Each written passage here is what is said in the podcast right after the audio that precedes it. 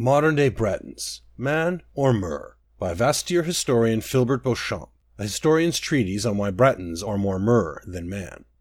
The history of Bretons is quite complicated, and has been debated by many scholars over the years. I am sure it will continue to be debated long after this ceased publication as well. Such is the nature of mysteries.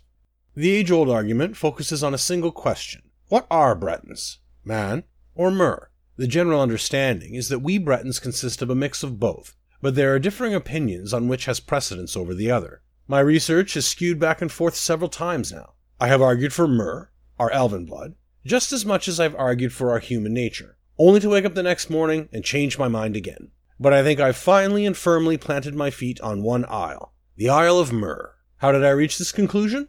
Allow me to explain. The most widely accepted theory as to the origin of the Bretons centers around the mingling of Nedes and Aldmer during the Merethic era. When Clan Direnni came to High Rock, they found our Nedic ancestors, most notably a group called the Druids of Galen, who had ruled the region through a line of Druid kings. As Clan Direnni extended its influence and rules, they established the feudal system that has continued, albeit with some changes, to the present day. The children of the Direnni and the Nedes were considered more mer than man, though not enough to be accepted by their Direnni parents. The distinction was just enough that it excluded them from being wholly Mer. Thankfully, it did not seem to exclude them from the spaces of man, and in fact, it seemed to elevate them. These children were often given advantageous positions within Nedic society, and thus, a thriving community and people were built. Now, many who believe that we Bretons are more man than Mer attribute this to the fact that our ancestors, though in advantageous positions, were only allowed to marry other humans. We can see through texts, drawings, and other accounts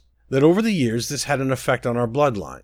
Elven physical features such as pointed ears, angled faces, slender bodies, and distinctive eyes gradually faded. I can certainly see the logic here. It stands to reason that the elven blood in us was stamped out over time, dissolved, like a drop of paint into a pond, if you will. But here is my hypothesis. The fact that we possess a hint of our elven lineage at all is evidence that it is still prominent within us. There are a great many centuries between us and our very first Breton ancestors. Though our features have become more human over time, I think it is important to note that our elven aspects have not vanished completely. After only being allowed to have children with humans from the very onset of the Bretons as a people, we should have very little Mer left in us. The fact that it has survived this long, and in such clear ways, speaks to its strength.